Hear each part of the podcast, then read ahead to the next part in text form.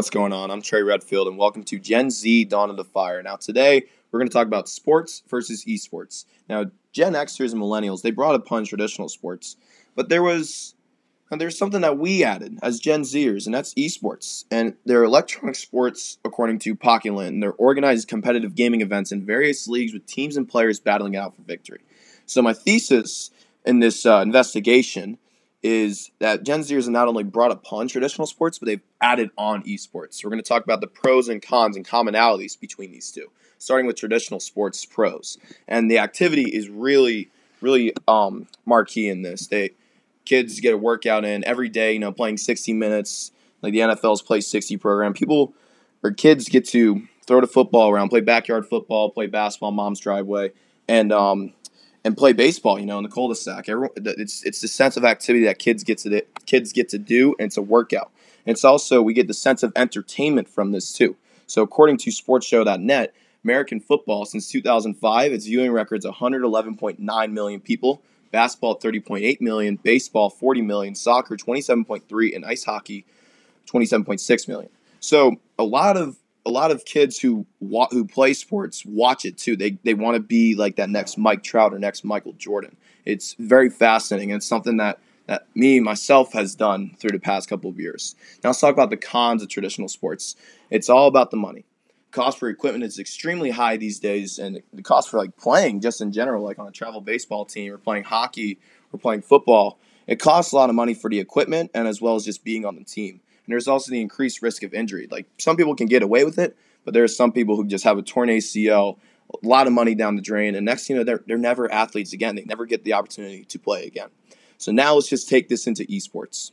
Talk about esports, the pros and cons of esports. Now, there's great networking when you play video games. There are people on Xbox Live. There are people in uh, live game chats when you play Fortnite or Apex Legends. It's very, it's it's really cool how everyone gets to evolve around one another and just get that sort of connection. And there's also a new activity which leads into the entertainment aspect of esports. Now, not everyone wants to play play six like play 60 minutes every single day, you know, playing sports. So whenever it's like a rainy day or if there's a storm out, video games is a great opportunity to, you know, for everyone to still get together and still have a good time, you know, play Madden or play NBA 2K or, you know, run solos on Fortnite. And there's also no injury, unless if you really mess up your thumbs. But now let's just take this into esports cons. There's no more face to face activity, really especially if you're playing by yourself. I mean, yeah, you get to hear people talk and all that, but the only chance of you seeing these people that you play with is if it's your friends from school.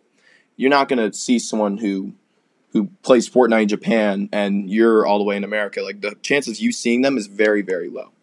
And there's no workout with this. I mean, at, and at the same time, if you go nowhere with esports, you're literally screwed. Like you everyone wants to be a professional gamer, yeah, but not everyone's going to be that. And if you don't have a backup after it, you really have no opportunity to make a change or or just fix yourself. It's going to just you're just going to be you and mom's basement just trying to figure out what else you can do at a as an 18-year-old kid.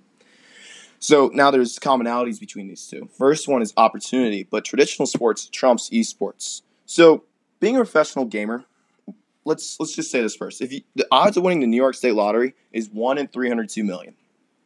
The odds of being a professional gamer, if you multiply that by two, one in six hundred four million, that's what you get. The chances of you being Bugha or Ninja, the next Ninja or the next Bugha.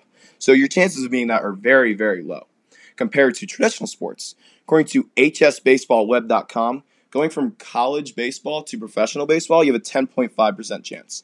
And according to norwichcsd.org, chances of you becoming a professional football player um, going from college ball is a 2% chance. So you have a much higher chance of being an athlete than you do a gamer. And at the same time, they're they're both winners. There's also the last man standing aspect in Fortnite compared to the postseason in traditional sports, and there's also the aspect of the regular season sports, whoever scores the most wins, compared to uh, traditional video games like Madden or NBA 2K20. And then lastly is money, money, money, money. It's all we talk about these days. Now, Bugha, 16 year old kid, won the Fortnite World Cup at $3.5 million. The, being the best gamer in the world, being the most ultimate epic gamer. But you can be the same thing as an athlete and do more, you know? Like, for example, you can be a really good football player and then still ride the bench and be a backup quarterback. Brian Hoyer, backup quarterback of the Indianapolis Colts, explains it. He's on a three-year, $12 million deal last week, 9 million bucks guaranteed, for sitting on the bench and being a mentor to Jacoby Brissett, who's the starting quarterback now for the Colts. Do you see the difference? I could suck, really, and just be a simple backup, get paid 9 million bucks. Or I could be the best in the world at something and only make $3.5 million.